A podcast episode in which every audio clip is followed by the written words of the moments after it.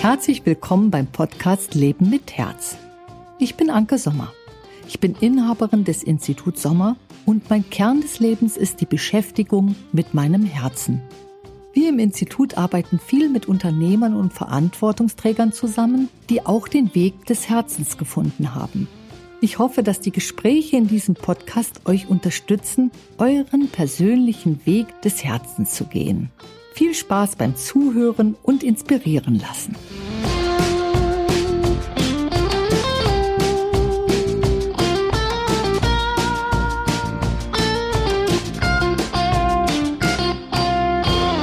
Hallo Lars, schön, dass du hier bist.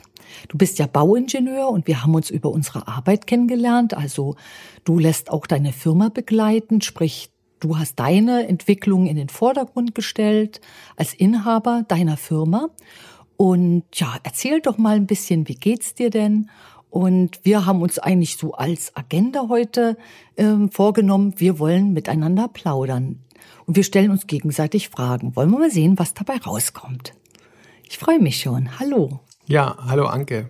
Ja, ich bin stolz darauf, dass du mich eingeladen hast zu diesem Podcast und gespannt, wie sich unser Gespräch so entwickeln wird, weil wir haben uns ja keinen direkten Fahrplan gemacht, sondern wollen einfach die Gedanken so fließen lassen.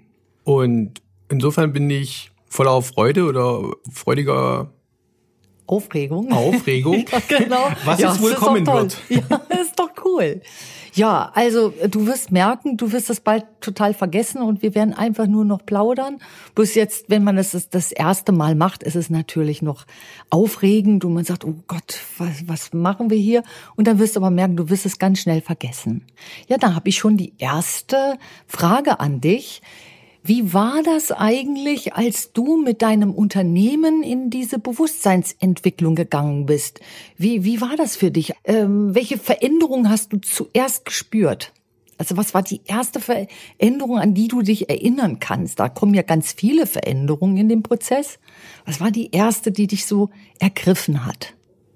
Dein Unternehmen ergriffen hat und dich selbst? Ich habe bemerkt, dass andere Mitarbeiter gekommen sind und bestimmte Mitarbeiter gegangen sind.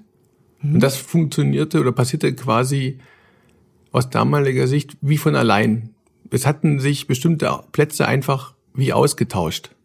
Mhm, das ist ja interessant. So hat sich bei dir ein Change eigentlich, also ein Wechsel gezeigt, weil du einen Wechsel gemacht hast. Das ging ja auch recht schnell, so wie ich mich erinnere. Also ohne dass du was getan hast, hat sich der Wechsel dann schon reingegeben. Ähm, was ist denn noch für dich eindrücklich gewesen oder wo du sagst, äh, da, oder du hast vielleicht auch eine Frage dazu, ähm, was du noch an Veränderungen erwähnenswert findest? Ich habe bemerkt, dass meine Einstellung bzw. das Gefühl zu den Aufgaben sich geändert hat. Das heißt, die Art der Beanspruchung oder der gefühlten Beanspruchung hat sich verändert zum Positiven. Es gibt vielleicht auch, es gab vielleicht auch Zeiträume, in denen sich alles komplizierter angefühlt hat, aber schlussendlich hat es vieles vereinfacht, weil man hat eigene Begrenzungen wahrgenommen, akzeptiert, zugelassen und zum Schluss ist das Resultat so, dass man die Aufgaben, die man hat, einfach überwältigen kann. Und es fühlt sich leichter an und das Leben wird schöner. Das ist an sich das Schönste an der Sache, dass das Leben schöner wird. Das ist ähm, eigentlich die beste Lanze, die du für Bewusstwerdungsarbeit ähm, so brechen kannst, dass das Leben schöner wird. Einfach so. Nun bin ich ja schon anders als ein Groß von Entwicklern und von, von Menschen, die eben Leadership-Prozesse machen. Was würdest du denn sagen? Was, was äh, ist eigentlich dieses Anderssein? Also, damit sich auch unsere Zuhörer irgendwie mehr so ein Bild drumherum machen können. Das Anderssein ist für mich, also es ist schön, dass du die Frage so stellst, weil ich denke manchmal ja selber drüber nach, natürlich auch unabhängig von anderen und und erkenne für mich, dass es nicht darum geht, irgendwie zu lernen, wie man was zu tun hat, sondern sich selber zu erkennen und dadurch selber zu begreifen, wie Zusammenhänge sind. Das heißt, ich bekomme keine Lehre gezeigt oder in, in, in Coaching im Sinne von, so hat man sich zu verhalten, sondern im Rahmen der Bewusstwertung und dem Finden zu sich selber vertraut man sich selber und kann selber die Entscheidung treffen. Mhm. Geniale Beschreibung. Du bist dein Chef und du bleibst es die gesamte Zeit. Ähm, also ich, man übernimmt nicht deines und sagt, wie es geht. Wir übernehmen, also ich übernehme in der Leadership-Arbeit sowieso nur dann, mal das Ruder, wenn ich merke, dass der Prozess den Verantwortungsträger wie plattgesetzt hat. Dann sage ich, du, ähm, pass mal auf, hier bist du gerade wie quasi gelähmt und hier müssen wir mal was machen, sonst leiden deine Zahlen. Ansonsten ähm, ist der Leadership-Anspruch ja dieser, dass deine Begrenzung geringer wird. Und das kannst nur du schaffen.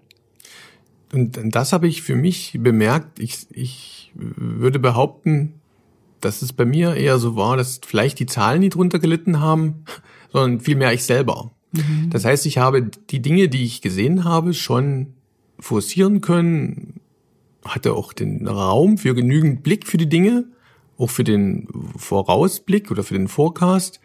Aber die Frage hat sich immer gestellt, was kostet mich das persönlich? Und dieser Anteil, der ist deutlich geringer geworden. Und jetzt kommen wir wieder da, zu, dass dadurch das Leben schöner geworden ist wieder. Man kann die Dinge wieder freier sehen und freier genießen und im Einzelnen im Prinzip in, der, in den, meinetwegen in einer Pause oder auch während der Bearbeitung von Dingen bei sich selber bleiben und dadurch unbeschwerter sein. Im Prinzip unbeschwert seinen Tag verbringen trotzdem deine Leistung ja deine Leistung ist und du viel Leistung bringst, da hast du etwas Unbeschwertes bekommen.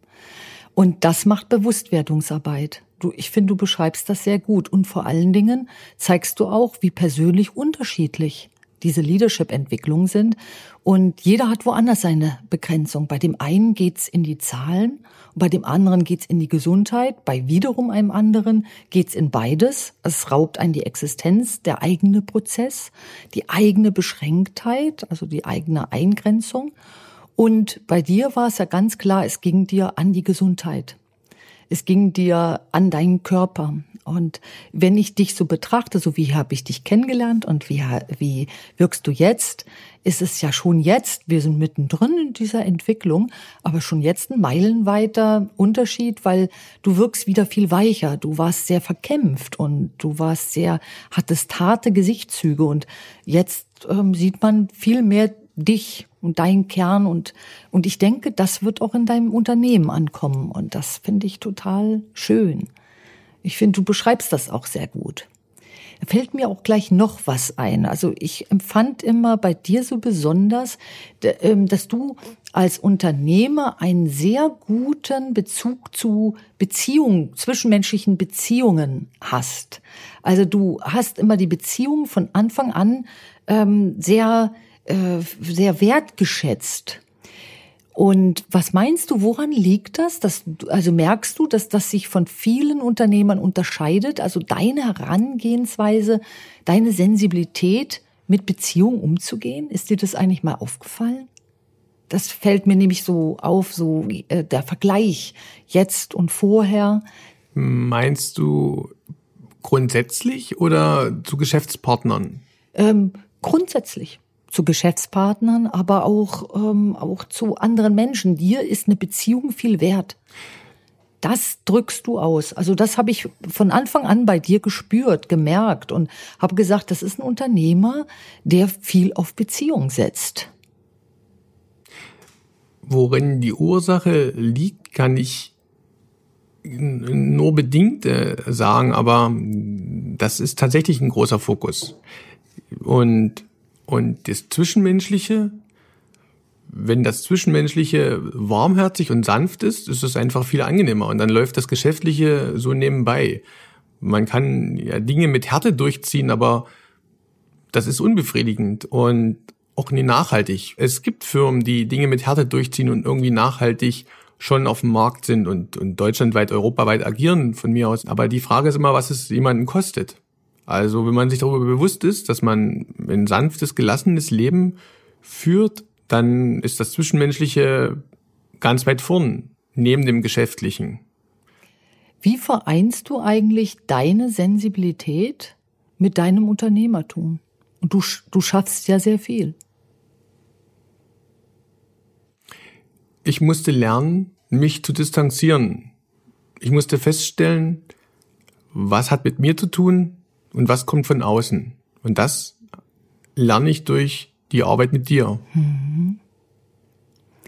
Finde ich auch ähm, sehr schön, wie du das ausdrückst, weil ich stell mir mal vor, wie ist es, wenn du Zuhörer bist dieses Podcasts und du versuchst herauszufinden, was ist eigentlich diese Sommermethode oder was ist diese Leadership-Arbeit und durch deine Worte, ähm, die so nebenbei ähm, erklären, was eigentlich diese Methodik zeigt, nämlich das herauszupellen und sein zu dürfen, was man ist ohne Stigmatisierung, ohne, ohne dass man irgendwie komisch angeguckt wird, weil man, äh, hier ist ein sensibler Unternehmer, hat eigentlich Unternehmertum mit Sensibilität was zu tun, na klar hat es was zu tun.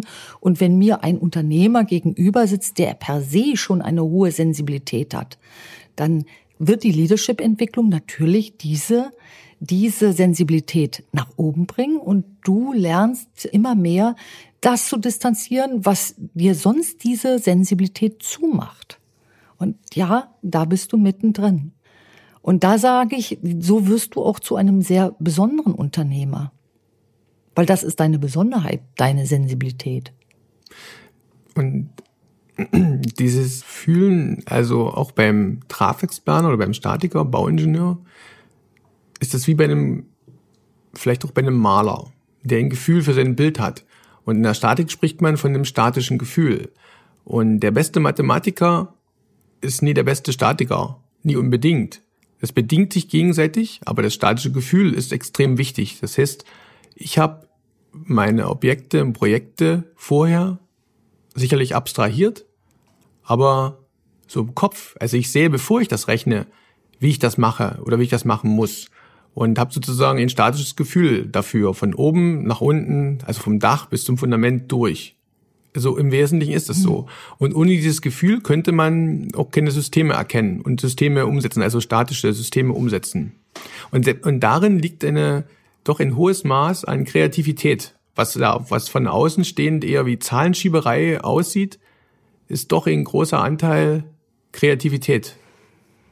Ja, und wenn deine Sensibilität natürlich weiter nach vorne kommt, und das geschieht ja im Leadership-Prozess so nach und nach, das ist ja nicht ganz plötzlich, das ist ja eine Entwicklung, dann wird dich diese Sensibilität natürlich auch in der Ausübung deines Berufes beeinflussen. Also du wirst anders fühlen, du wirst anders denken und du wirst andere Ideen bekommen, wenn, da, wenn dieser, wenn dieser Art von Wahrnehmung auch sein darf. Das ist ganz spannend. Finde ich sehr gut.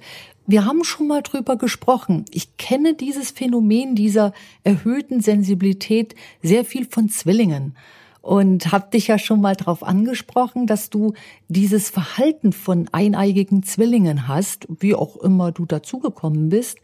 Und ähm, ich kenne ja diverse eineigige Zwillinge. Ich bin ja selber auch einer. Und da habe ich so gemerkt, äh, ja, du hast diesen Bezug, woher auch immer du den hast. Und das fand ich auch immer faszinierend. Also die, die Begabung, sich auf den anderen einzulassen.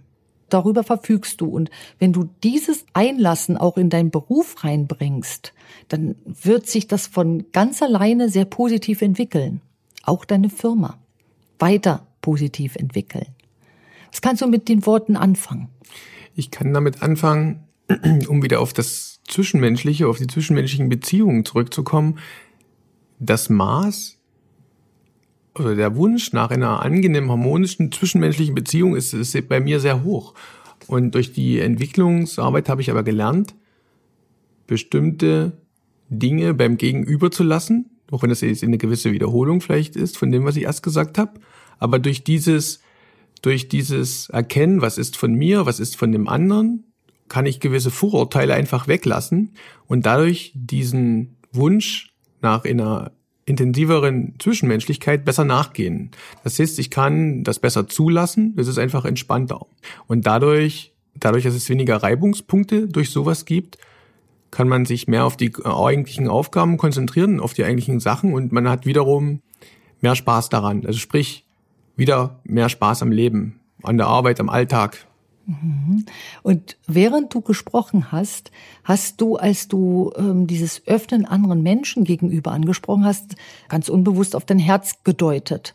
Und in der Leadership-Arbeit wird einem das immer bewusster, je länger man sie macht, dass genau das Herz dich da verschützt, dich Menschen zu öffnen, die vielleicht mit dieser zwischenmenschlichen Ebene nicht so gut umgehen. Du wirst dich da gar nicht öffnen. Das ist die beste Distanz zu fühlen, wer dein Gegenüber ist. So, und äh, unwillkürlich zeigtest du das, weil du gerade gesagt hast, wenn du dich öffnest, hast du so auf dein Herz gezeigt. Und das ist einfach das, was man in der Bewusstseinsentwicklung lernt, sich selbst ähm, ja zu vertrauen. Wo öffne ich mich und wo distanziere ich mich? Das ist ganz entscheidend. Du guckst mich gerade so an, fällt dir dazu was ein? Ja, im Prinzip ist es irgendwie so eine Zusammenfassung von dem, was ich sagen wollte. Dadurch habe ich gelernt, wo kann ich mich öffnen oder wo verschließe ich mich lieber. Das meinte ich mit, mit dem Distanzieren. Das heißt nie, dass man durch die Distanz abgeneigt von jemandem ist, sondern mhm. man schützt sich eher. Ja, Öffnung ist immer auch ein gewisses Risiko. Und das Risiko meine ich jetzt aber nicht auf der Verstandesebene. Also man darf sich nicht öffnen. Der Verstand lernt ja, also wenn man klein ist, lernt man ja von den eigenen Eltern oder Hauptbezugspersonen. Da ist es gut, dich zu öffnen und da ist es nicht so gut dich zu öffnen. Aber du hattest nicht immer die besten Lehrer oder du hattest nicht immer die besten Menschen, die dir zeigen konnten. Hast du schon eine Angst, dann wirst du deinem Kind eher zeigen, nee, öffne dich lieber nicht. Und wenn es das Herz macht und machen darf, dann wird es sich öffnen, wo es gut geht und wird sich schließen oder distanzieren, wo es nicht gut geht. Und das muss man als Erwachsener oft lernen, weil der Verstand ja mit der eigenen Kontrolle das ja verhindert und versucht zu kontrollieren, wo es gut ist, sich zu öffnen und wo es nicht gut ist, sich zu öffnen. Und wenn man in der Leadership-Arbeit sich befindet und Verantwortungsträger ist, dann lernt man eben, dem Herzen mehr zu folgen.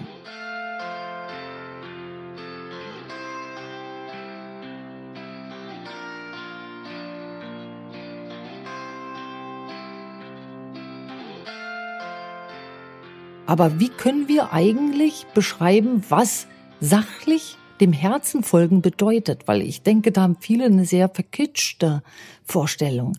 Wie würdest du das jetzt aus deiner Warte beschreiben, dem Herzen folgen? Was heißt das eigentlich als Unternehmer? Ich glaube, jeder wird es kennen, dass er vielleicht am Tag ein Gespräch hatte und nachher drüber nachdenkt, was habe ich denn da eigentlich so erzählt? Habe ich das Richtige gesagt oder vielleicht auch nicht? War das eine falsche Entscheidung oder vielleicht auch nicht? Ich sag mal, dann kommt ein, ein gewisser Zwiespalt in dem selber auf und darüber kann man vielleicht sogar eine Weile grübeln und das lenkt dann wiederum vom Alltag ab und überhaupt. Und im Ergebnis der oder in, im Rahmen der Bewusstseinswerdung, in der man an sein Herz rankommt, sein Herzgefühl findet, erkennt und lernt, und auch versteht, dass wenn man im Herzen ist und aus dem Herz heraus entscheidet, also aus sich selber heraus, ohne Fremdeinflüsse, dann hat man eine sachliche Entscheidung getroffen. Die ist relativ emotionslos. Und durch diese sachliche Entscheidung oder im Rahmen dieser bewusst sachlichen Entscheidung habe ich festgestellt, ich stelle mir nachher die Frage nicht mehr. Ich weiß genau, das war für diesen Moment richtig. Es war aus inner Ruhe, es kam aus inner Gelassenheit, es kam aus dem, aus dem Herzen und es wurde nicht aus dem Verstand gesteuert, der quasi unsachlich ist, weil er beeinflusst wird durch alte Emotionen, die er mit einem Gedanken verbindet, sondern es kam aus dem Herzen, aus dem Hier und Jetzt, was völlig unbeeindruckt von morgen oder von gestern war. Und das erleichtert so sehr vieles. Du bringst das sehr gut auf den Punkt. Also ich kann das sehr gut nachvollziehen und ich stelle mir jetzt mal vor, dass ich jetzt Zuhörer dieses Podcasts bin und stelle mal aus dieser Warte eine Frage. Ein herziger Unternehmer, wie habe ich mir das vorzustellen? Wie ist ein herziger Unternehmer unterwegs? Gehen wir doch mal in deinen Berufszweig. Ein Bauingenieur, ein Herziger. Was wird denn der Unterschied sein äh, zwischen einem herzigen Bauingenieur und einem, der sich darüber nun, nun null Gedanken macht und da gar nicht in die Entwicklung reingeht? Was ist der Unterschied? Es fängt vielleicht schon damit an, wenn ich zu bestimmten Planungspartnern fahre, die ich schon seit Jahren kenne. Da gibt es zum Beispiel ein Büro, da fahre ich früh vorneweg immer beim Bäcker vorbei. Und dann nehme ich Kuchen mit. Und dann gibt's dort Kaffee und Kuchen und wir quatschen erstmal eine Weile. Und dann fängt man an, in die Arbeit überzugehen und dann kommt das so erst nebenbei und dann geht's intensiver in die Arbeit. Und, und das, da sind wir wieder bei dem Thema zwischenmenschlich, also auf Herzensebene, nett miteinander, auch das Wort liebevoll würde ich benutzen und dann macht es einfach wieder mehr Spaß. Und ich versuche mit meinem Team oder in dem Team auch eine gute Stimmungslage zu haben und das ist mir auch selber wichtig. Und ich kenne auch das Gefühl, wenn man in das Büro geht und es vielleicht gar nicht mag, wenn vielleicht irgendwas einem nicht passt, wo man noch niemals vordergründig drüber nachdenkt und im Rahmen der Bewusstseinsarbeit oder Weiterentwicklung erkennt man dann auch Dinge, die ihn eigentlich stören, die man immer so akzeptiert hat, weil sie einfach so da waren. Und das lernt man zu erkennen und zu ändern. Ich will keine Endlosschleife dazu sprechen, aber dadurch wird das Leben schöner. Ja, du, äh, ich finde, das kannst du nicht, nicht genug äh, sagen. Das ist ja auch äh, für den Zuhörer ganz wichtig, äh, das immer wieder zu hören, weil er, er hört einfach, wie der Prozess bei dir vonstatten ging. Es wird schöner, das Leben. Und wenn wir mal von der Perspektive ausgucken, äh, dass unser Leben beschränkt ist, eingeschränkt ist, also wir haben ja nicht ein endloses Leben, dann ist es ein sehr hoher Wert, dass das Leben schön ist. Was würdest du denn jetzt jemanden sagen, der sagt, das Leben ist schrecklich? Was würdest du dem denn eigentlich unter deinem Gesichtspunkt der, der Erfahrungen und der, der Veränderungs-, Entwicklungsarbeit deines Unternehmens samt dir dem jetzt sagen? Also, wenn der nicht kämpferisch wäre und dich gleich ablehnt, sondern derjenige denkt, das Leben ist schrecklich. Was würdest du ihm eigentlich raten? Ich würde ihm sagen, das fühlt sich für ihn so an, weil es eine alte, unverarbeitete Emotion ist oder ein Paket oder ein Sammelsurium dessen. Und wenn man auf der Suche danach ist, dieses Negativgefühl zu lösen, loszulassen, loszuwerden, dann finde ich aus den Ergebnissen meiner Erfahrung genau das Coaching mit dir die Antwort darauf. Und ich habe schon viele Sachen gesucht. Ich war schon lange auf der Suche. Das fing an mit Yoga, mit viel Sport. Und ich habe immer gemerkt, dass das für mich nie die richtige Antwort war. Und insofern, wenn man aus dieser Mühle, dass sich alles schlecht anfühlt und das Leben nicht schön ist, rauskommen will, hat man, sehe ich, die Möglichkeit, sich persönlich oder sich weiterzuentwickeln als eigentlich den einzigen richtigen Weg. Hm, ist diese Weiterentwicklung. Und dieses, dieses Wissen darüber ist, ist, ich bin immer wieder fasziniert davon und ich bin, ich finde es auch immer wieder beeindruckend. Ich weiß nicht, woher du das eigentlich alles weißt. Diese Dinge, die, die zum Schluss so logisch scheinen, weil direkt studieren oder lernen kann man das ja nicht.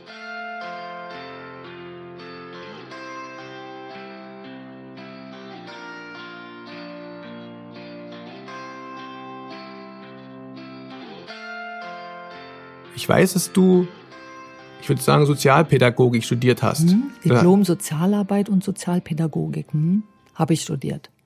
Und aber das ist das ist sicherlich die Basis dafür. Aber das ganze große Paket, in dem wir von dir gezeigt bekommen, wo unser, also wie, wie unser Bewusstsein entwickeln können, das hast du dir ja irgendwo erarbeitet. Und das interessiert mich, wirklich doll, wo du das eigentlich in dieser Form dir ausgearbeitet hast oder wie du das gemacht hast? Also, ich bin so aufgewachsen in einer Familie, also mit Eltern, die beide aus dem Krieg stammen und beide sehr, sehr böse Erfahrungen dort gesammelt haben. Also beide waren und sind eben mit dem Krieg sehr überfordert gewesen und es hat Persönlichkeiten aus ihnen geformt, die ihnen selbst ganz wenig Platz gelassen haben. Und äh, weil sie eben sehr viel verarbeiten mussten, was sie aber nicht gemacht haben. Und so haben sie eigentlich den Krieg durch ihr ganzes Leben geschleppt. Und das hat mich als Kind schrecklich fasziniert. Also ich empfand es als ganz schrecklich, das alles zu sehen und auch zu sehen, dass ich an meine Eltern nicht rankomme, also dass ich ihnen gewisse Dinge zeige, die ich beobachte und ich komme einfach an sie nicht ran. Und äh, mein Vater ist ja mittlerweile gestorben und ich musste auch sehen, dass er mit seinem Prozess, an den er keinen ranließ, gestorben ist. Und das hat ja auch was mit ihm gemacht und etwas sehr Unschönes. Es hat ihm all seinen Platz genommen. Und ich habe auch eine Zwillingsschwester und bin daher Menschen auch sehr, sehr nah. Und ich habe eine eineigige Zwillingsschwester und ich erkläre mir das daher, ich kann mich eigentlich nicht daran erinnern, jemals nicht darüber nachgedacht zu haben oder nicht gefühlt zu haben. Ich habe das ja alles gefühlt und habe sofort mit meinem Körper auf das Außen reagiert. Und da das so stark bei mir war, habe ich daraus immer mehr eine Selbstforschung gemacht. Und dann daraus entstand immer mehr Interesse zu gucken, wie kann ich das vermeintlich Unabänderliche verändern. Und ähm, dann kam ich Stück für Stück immer weiter voran und mir war eigentlich von vornherein mein Weg klar, dass ich dieses Unveränderliche verändern als mein Lebensinhalt sehe. Und die Theorie sagt ja ganz oft, dass Erwachsene nicht mehr zu verändern sind. Und ich sage, was machst du aber, wenn du liebe Eltern hattest, die aber sehr viel Gewalt erlebt haben und dir eine möglichst schlechte Voraussetzung gegeben haben. Also sie haben dir viel beigebracht, was Einengung bedeutet, was Ängste bedeutet, was Eingrenzung bedeutet. Dann kann ich auch nicht sagen, okay, ich bin jetzt erwachsen und ich verändere mich jetzt nicht mehr. Also das, das wollte ich nicht. Und daraus hat sich ein ganz großer Wille entwickelt. Und äh, das, da habe ich gesehen, der Bedarf ist riesig in meinem Umfeld und daraus wurde meine Profession. Und dann, ja, hat sich das immer weiter entwickelt. Aus der dunklen Seite ähm, hat sich es eigentlich entwickelt, also aus den Negativerlebnissen. Also ich kann nicht sagen, dass ich nur ein strahlendes Leben hatte, sondern ich habe eben auch ähm, düstere Geschichten erlebt und gesehen und hatte den Zugang dazu und sage, wow, schrecklich, was eigentlich mit Menschen so passieren kann. Und daraus hat sich's bei mir so entwickelt, der Wille, nicht mit mir. Mache ich nicht mit. Und ich kann aber auch keinen zur Entwicklung zwingen. Du kannst ja nicht sagen, komm her und mach eine Entwicklung. Das muss man ja selber wissen. Sonst kommt's ja gar nicht an dich ran. Habe ich dir die Frage so beantwortet oder sagst du, oh Mann, nee, hier möchte ich noch was wissen oder habe ich sie dir beantwortet? Woher das Wissen kommt? Ist kommt eigentlich aus meinem Willen, mich nicht einer Entwicklungsgrenze ja unterwerfen zu müssen. Ein Erwachsener kann sich nicht mehr großartig verändern, war für mich nicht gut. Also du hast mir die Frage beantwortet und ich bin trotzdem immer wieder überrascht, wie, wie das sein kann, dass es so ein Wissen gibt und an sich kaum jemand in der Form davon weiß, dass es sowas so gibt. Ja, ist ja auch ein bisschen traurig, finde ich. Ja. Ja, deswegen machen wir den Podcast.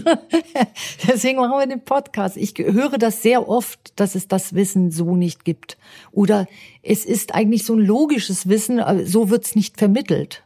Das höre ich auch ganz oft. Mhm. Es werden mehr Methoden entwickelt und ich habe natürlich auch das, was ich mache, die Sommermethode genannt, aber hinter dieser Methode verbirgt sich ja Schritt für Schritt eine Veränderung zu machen, und die ist ja hoch individuell, auch im Erwachsenenalter, wenn es vonnöten ist, diese Veränderung zu machen.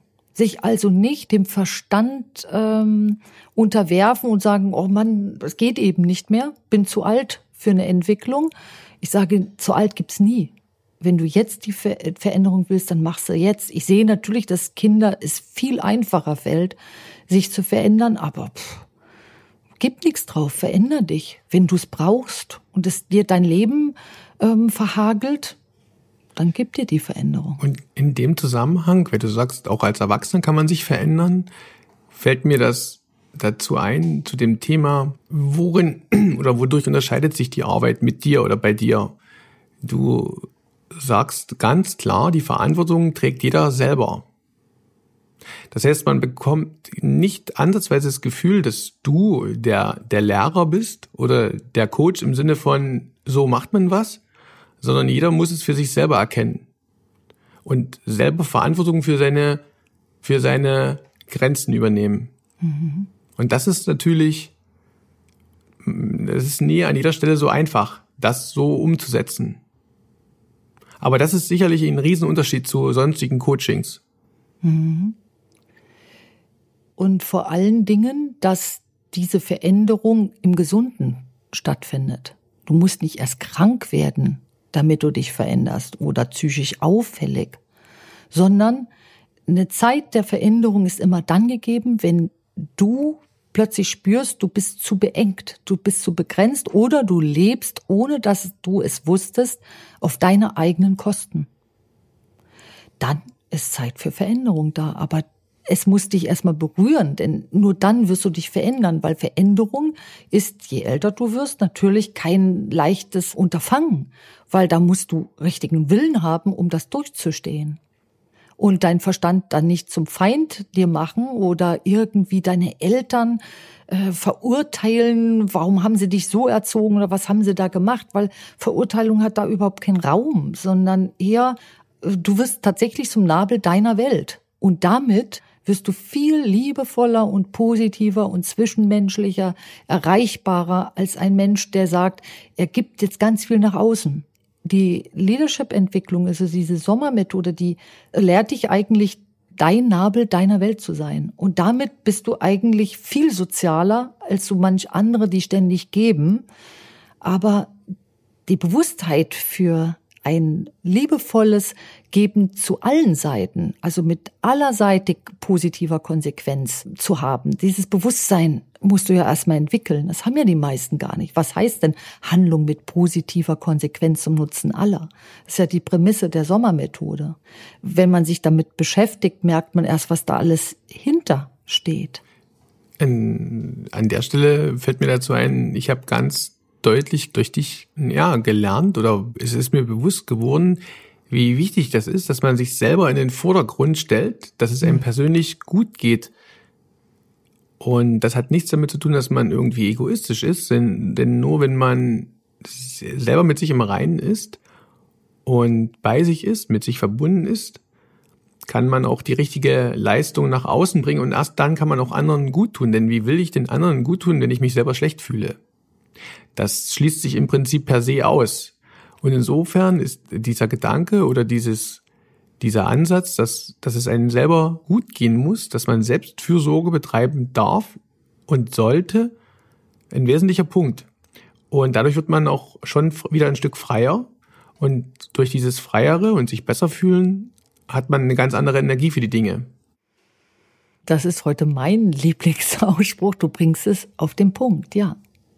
Genau das ist es. Also wenn wir hier mal weiter gucken, was rätst du denn unseren Zuhörern eigentlich? Also wenn du jetzt mal eine Essenz ihnen raten würdest, also die kommen ja aus den verschiedensten Welten, was würdest du ihnen raten? Äh, ich denke, ein wesentlicher Punkt ist, selber an sich Begrenzungen zu erkennen und zuzulassen, sich das einzugestehen, dass es tatsächlich welche gibt. Denn ich weiß, dass ich vor fünf, sechs Jahren das erste Mal von, von dir gehört habe, durch eine sehr gute Freundin, eine Geschäftspartnerin. Und, und damals dachte ich, welche Begrenzung sollte ich haben? Ich schaffe doch meine ganzen Dinge und, und klar ist es manchmal hart. Ich bin halt auch so erzogen, die Dinge dann durchzuziehen und habe dabei mir das gar nicht selber eingeräumt, eine Schwäche also Schwäche gab es da in dem Sinne nee. Ich war zwar, ich habe zwar Gegenmaßnahmen ergriffen, wie Yoga oder Sport, aber wenn man seine eigenen Begrenzungen erkennt und diese zugibt, erst dann gibt es auch die Möglichkeit, daran zu arbeiten, weil sonst ist man ja in der Abwehr dagegen, das lässt man das einfach nicht zu. Und das ist, da sollte man sich selber hineinschauen, wie fühlt man sich eigentlich? Hat man vielleicht Begrenzungen? Fühlt man sich vielleicht in bestimmten Gesprächssituationen unwohl oder ist alles super? dann ist es ja auch kein Problem. Das, man muss ja nie unbedingt in die Entwicklungsarbeit gehen. Aber wenn man merkt, dass man hier und da äh, Dinge hat, die einen schon stören, unbewusst stören, aber als störend empfunden werden, aber über die Jahre vielleicht auch weggedrängt werden, dann kann man drüber nachdenken, daran was zu ändern. Und dann sollte man auch was ändern, wenn man die Möglichkeit hat. Da diese, diese Änderungen ins Positive gehen und dadurch auch das Umfeld ins Positive ziehen, hat man in der Handlung mit positiver Konsequenz für alle in sich reinhorchen. Du hast gesagt, also wenn sie in sich hineinhorchen ähm, und dann spüren, dass da was nicht in Ordnung ist, so in dem Fall. Wie, wie soll ein Mensch, also bleiben wir mal bei den Verantwortungsträgern, die eben ganz viel zu tun haben und ganz viel rumrödeln und dadurch auch kaum Zeit ähm, haben, in sich hineinzuhorchen. Wie schafft das eigentlich mal in sich hinein zu horchen. Wo war bei dir eigentlich dann der Punkt? Du sagtest früher, vor fünf bis sechs Jahren hattest mal was von mir gehört, aber da, da hast du gedacht, brauche ich nicht so? Wo kam denn bei dir dieser Punkt des Reinhorchens? Also ich finde, das hängt von der Beanspruchung, von, der, von den Aufgaben, die man hat, ab. Und vielleicht hätten mich sanfte oder einfache, für mich gefühlt einfache Aufgaben mich auch gar nicht an diese Begrenzung in der Form gebracht. Aber wenn Dinge, also die Beanspruchung, in meinem Fall waren es halt große Aufgaben, die über teilweise Jahre hinweg liefen, immer größer werden, immer schwerer werden, schwerer wiegen, sich schwerer anfühlen, dann kommt man eher an diese Begrenzung. Dann kann man sich die Frage stellen, fühlt es sich für alle so schwer an oder so anstrengend? Oder für mich war die Antwort immer, ja, das ist eben so bei solchen Aufgaben. Und das ist aber die falsche Antwort man kann mit den Aufgaben auch viel, auch viel leichter umgehen, wenn es bestimmte Begrenzungen nicht gibt. Das war für mich an sich so ein wesentlicher Punkt. An sich waren es die, die, die Aufgaben aus der Arbeit, die ich mir aber selber als Ziel gesetzt habe.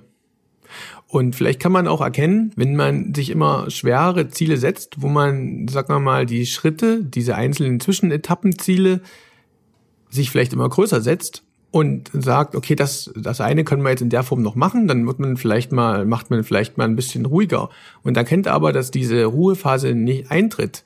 Daran erkennt man an sich schon, dass da im Gesamtgefüge die Balance nicht stimmt. Mhm. Du sagst eigentlich, also ich fasse das mal zusammen. Du sagst, wenn der Punkt kommt, dass du eigentlich nicht spürst, dass es zu viel ist, du hast zwar große Aufgaben, aber es ist etwas jemanden in dir, also deinem Körper ist es so viel, wenn du es nicht spürst, dann entdeckt man aber an dem Gedanken, dass man sich nicht damit beschäftigt. Aber wenn man in den Spiegel guckt, sieht man total abgekämpft aus. Dass vielleicht der Verstand das nicht so viel findet, aber der Körper es so viel findet. So hast du ja mit Sicherheit früher nicht gedacht. Also so dieses, lass mal deinen Körper sprechen. Aber wie kriegen wir den jetzt, wir sagen ja Leben mit Herz, das ist ja das Motto äh, des Podcasts. Wie kriegen wir denn in den Menschen, der so seine Arbeit vollzieht, diesen Gedanken, guck auch mal in den Spiegel und schau, ob es deinem Körper auch mit dir so gut geht? Wie kriegen wir den denn da rein? Weil da sage ich ja, das ist ja eigentlich der Schaden, den man sich zufügt. Wann spürt man denn schon, dass es dem eigenen Körper zu viel ist? In der Unternehmerwelt kriege ich natürlich auch Negativerlebnisse mit, meist von Kunden, die dann zu mir kommen und sagen, der Kollege ist äh, gestern mit dem Auto gegen die Wand gefahren, tot. Herzinfarkt im Auto, nicht mal 50 Jahre alt. Das sind ja so Sachen, da horcht man auf und diese Person hat es dann zu mir gebracht, weil sie sagte, sie fühlt, dass es für sie, also es war ein Mann, für ihn auch möglich ist, so zu sterben. Also ich kann da zig Beispiele nennen. Also wie erreicht man denjenigen, der sich eigentlich nicht mehr erreicht? Ich bin mir nicht sicher, ob das die richtige Antwort ist, weil ich, ich habe gelernt, dass wenn ich mit mir verbunden bin, im Herzen bin, dieselben Aufgaben erledigen kann, aber abends einfach, um das mal ganz schlicht und ergreifend zu sagen, nicht mehr so müde bin. Ja. Weil die Sachen, die mich begrenzt haben, wie Schafft man das jetzt alles? Macht man das alles richtig? Die sind in dem viel geringeren Maße da und dadurch verschwendet man keine Energie damit, Das gleiche gilt auch für Konflikte, vielleicht Streitgespräche, Telefonate, wenn zum Beispiel Gelder außen stehen, man geht mit den Dingen anders um. Und dadurch verschwendet man keine Lebensenergie und hat abends nach dem Arbeitstag, obwohl er vielleicht genauso anstrengend war oder vom Pensum her genau das gleiche Volumen hatte wie vor ein paar Jahren, einfach noch so viel Energie, dass man mit Spaß in den Feierabend gehen kann. Also erreichst du die Menschen, die sich nicht mehr selber erreichen können, durch dieses Beispiel. Dein Alltag, so herausfordernd er auch immer ist, muss dich nicht so kaputt machen, dass du abends zu nichts mehr fähig bist. Wenn du abends trotz viel Arbeit zu nichts mehr fähig bist, spricht es dafür, dass du irgendwo zugegangen bist. Ja, dann lebt man nicht sein eigenes Leben, sondern genau. ist man nur noch Marionette. Also wenn man merkt, man ist so mit den Dingen nicht zufrieden, für mich war das ausreichend Ansporn, um was zu ändern. Um auf die Suche danach zu gehen, was zu ändern. Genau. Also es braucht bei dem Zuhörer eigentlich auch einen Bewusstwerdungsprozess.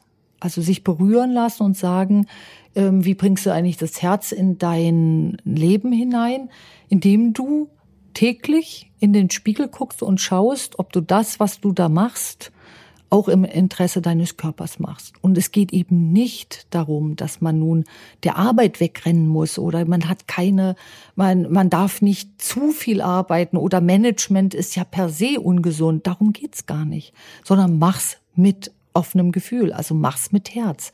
Aber wie soll das denn mit Herz geschehen? Also ich ich merke immer, dass sich viele das gar nicht vorstellen können. Wie öffnet man denn das Herz? Soll ich jetzt meditieren oder soll ich jetzt irgendwie mich um meine Achse drehen und warten, bis es sich öffnet? Also wie öffnet man sein Herz?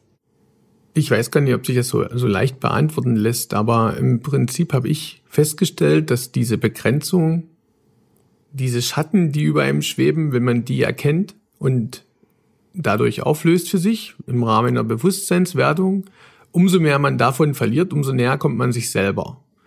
Und dann, wenn man sein Herz fühlen kann, was absolut sachlich ist und keine emotionale Gefühlsduselei ist, sondern sachlich fühlbar ist, dann entwickelt sich das automatisch, dass sich das Leben an der Stelle ändert.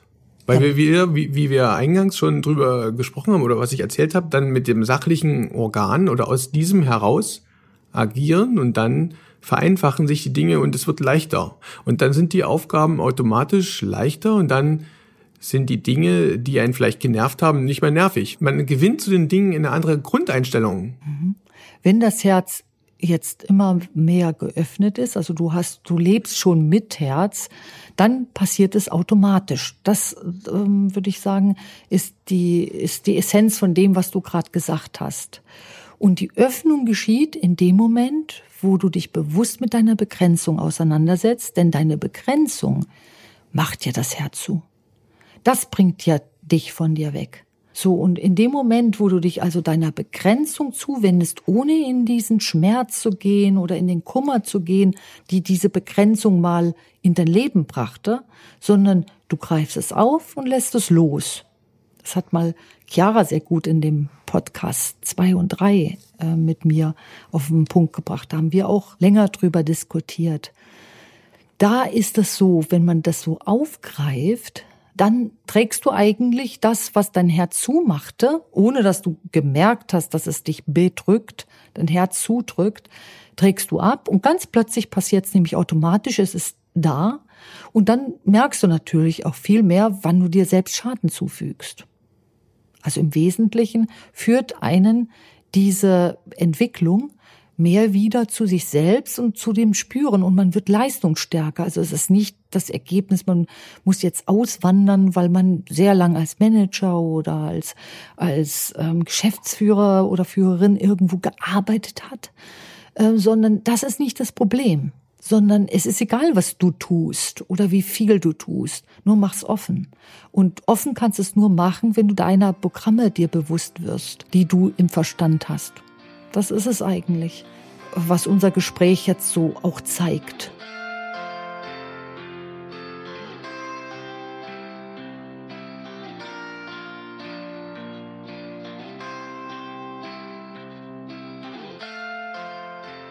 Und wir hatten ja heute auch so eine Zeit im Auto. Wir sind ja heute zusammen hierher gefahren. Und ähm, da hatten wir auch, finde ich, so einen kurzen Smalltalk, den ich auch ganz spannend fand, über Träume. Wie Träume eigentlich einen in der Entwicklung zeigen, wo man gerade ist. Mhm. So. Ja, mir ist im Prinzip aufgefallen, dass es eine Zeit gab, in der ich nie mehr geträumt habe. An sich über viele Jahre hinweg. Mhm. Der Schlaf ein anderer war. Teilweise sehr wenig geworden ist. Im Rahmen der Entwicklungsarbeit sich des Öfteren normalisiert hat, mhm. was sehr angenehm ist und wichtig, überhaupt nur seinen Alltag, seinen Tag zu schaffen. Und das Träumen ist anders geworden. Es ist irgendwie realistischer. Mhm. Und wenn man das jetzt so sagt, das ist irgendwie so, wie man das als Kind gemacht hat, wo man unbeschwert war. Sicherlich haben die andere Inhalte, die Träume, aber es ist anders geworden. Und die Frage der Deutung ist für mich schwierig. Also die Antworten habe ich nicht. Aber es ist irgendwie so, als ob man bewusst wahrnimmt, dass man Emotionen verarbeitet im Schlaf. Das kann man irgendwie greifen. Ob man das genau zuordnen kann oder ich selber, das ist, es steht auf einem anderen Blatt Papier, aber man verarbeitet irgendwas und das wird einem bewusst. Und wenn wir uns austauschen, dann kommen auch die Zusammenhänge, was man verarbeitet. Und das löst vieles auf. Selbst das bereinigt Grenzen. Genau. Die Entwicklung, die du tagsüber machst, geht nachts weiter. Und du bist gerade in der Phase, wo der Traum sehr realistisch wird. Das verändert sich auch wieder. Der geht auch wieder mehr in den, in den Hintergrund. Gerade aber hast du so viel zu verarbeiten, dass du das jetzt buchstäblich in den Träumen tust. Und äh, da braucht's keine große Zuordnung. Natürlich kannst du zuordnen. Und es gibt so eine Faustregel bei Träumen, dass ähm, nicht das Bild entscheidend ist. Und das würde ich auch unterschreiben, sondern Entscheidend ist das, was du fühlst während des Traumes. Und das, was du fühlst, das hast du erlebt und verarbeitest du gerade. Viele erschrecken sich über die Bilder in diesen Träumen. Also es ist oft so oh, schrecklich. Und wenn ich dann mein Gegenüber gleich mal frage, was hast du denn dabei gefühlt, dann bist du schon bei der Auflösung des Traums. Denn dann kommt die Erinnerung, oh, das, das Gefühl kenne ich, da war ich hm, vier Jahre alt und da ist es. Das verarbeitest du gerade. Und da merkst du nur, in diesen schönen, realistischen Träumen verarbeitest du das, wo du gerade in deiner Entwicklung dran am Verarbeiten bist. Das ist also total cool. Und später weiterentwickelt, also bist du mal aus deinem Kernprozess, also aus dem, was dich am meisten rüttelte und schüttelte raus, dann träumst du auch äh, kaum noch. Also träumst, äh, wenn nur etwas, was dich berührt hat. Und dann ist aber der Traum nie mehr so erschreckend und es geht sehr stark in den Hintergrund, dieses Träumen, dieses Aufarbeiten, je bewusster du bist. Das kann ich nur von meiner Erfahrung jetzt weitergeben. Und das ist eine sehr gute Phase ist, die du da gerade machst. Die hält dich in der Normalität.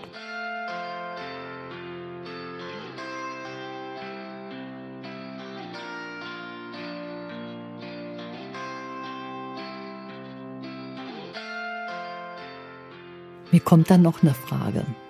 Du bist ja ein sehr erfolgreicher Unternehmer. Wieso ist eine Leadership-Entwicklung und Erfolg haben kein Widerspruch? Im, im Prinzip geht es mir an der Stelle auch wieder darum, die Dinge, die zum Erfolg führen oder der Weg zum Erfolg oder der, der, also an sich ist der Erfolg ja so in kleineren Etappen gedacht, immer ein Projekt zu bearbeiten und abzuschließen. Und diese Wege, diese einzelnen Abschnitte werden einfach einfacher, leichter. Und das bedeutet ja nie, dass wenn man eine Entwicklungsreise sieht oder eine Entwicklung machen möchte oder ein Coaching annimmt, dass man ein Problem hat im Erfolg, sondern für mich war es einfach der Weg zum Erfolg, der weniger steinig sein sollte. Und diese Steine, das sind die Begrenzungen und die kann man durch die Bewusstwerdung aus dem Weg schaffen, schlicht und ergreifend.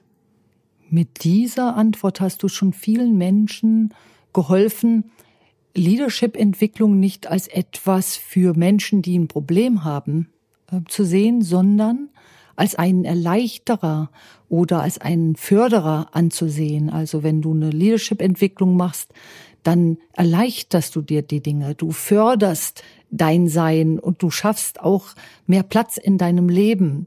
Also es ist ein förderlicher Punkt und keiner, du hast ein großes Defizit und musst nun dich entwickeln. Und von daher finde ich, bist du ein sehr gutes Beispiel. Einfach erfolgreich und trotzdem ist eben dieser Bedarf da, dich weiterzuentwickeln. Und warum hast du den Zuhörern ganz toll dargelegt? Ich empfand unseren Podcast als sehr schön und sehr angenehm. Und ich weiß richtig, dass wir uns wieder hören werden. Also mir fielen jetzt ganz viele Themen noch ein, die ich gerne mit dir gemeinsam beacker. Und wenn du auch Lust hast, werden wir uns wieder in dem Rahmen treffen. Und ich fand es sehr schön. Dankeschön. Ich bedanke mich auch. Das kann ich nur zurückgeben. Und ich würde mich freuen, wenn wir uns in diesem Rahmen auch wieder hören und in weiteren Podcasts zusammen gestalten dürfen. Toll. Das ist ein wundervolles Ende. Und zu diesem Zeitpunkt kündige ich ja den nächsten Gast an. Und diesmal ist es ein Überraschungsgast. Also dürfen die Zuhörer gespannt sein. Toll, Lars. Dann bis zum nächsten Mal. Bis zum nächsten Mal. Tschüss. Tschüss.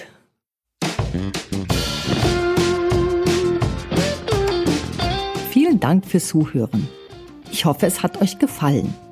Ich freue mich, wenn ihr meinen Podcast abonniert wenn ihr mir Fragen stellt und ein Like dalasst. Wenn ihr noch mehr wissen wollt, dann schaut doch mal unter www.institut-sommer.de nach. Wenn ihr mehr über die Leadership-Arbeit erfahren wollt, dann findet ihr unseren Newsletter unter Service. Ein praktisches Leadership-Training gibt es unter Institut Sommer auf Instagram und Facebook. Bis zum nächsten Mal, eure Anke Sommer. Wenn Sie mehr über den Umgang mit Krisen erfahren möchten, dann schauen Sie doch in unser Online-Webinar herein zum Thema Wie rette ich mein Unternehmen in der Krise? Umgang mit der Krisendynamik. Hier geht es um die Führung einer Krise und den Erhalt der Wirtschaftlichkeit. Dieses Webinar ist für Führungskräfte und Unternehmer sowie für Selbstständige geeignet. Das Webinar und die weiteren Teile des Minutenkrisenmanagers finden Sie auf unserer Website unter www.institut-sommer.de. Brauchen Sie eine auf Ihren Bedarf individuell zugeschnittene Beratung?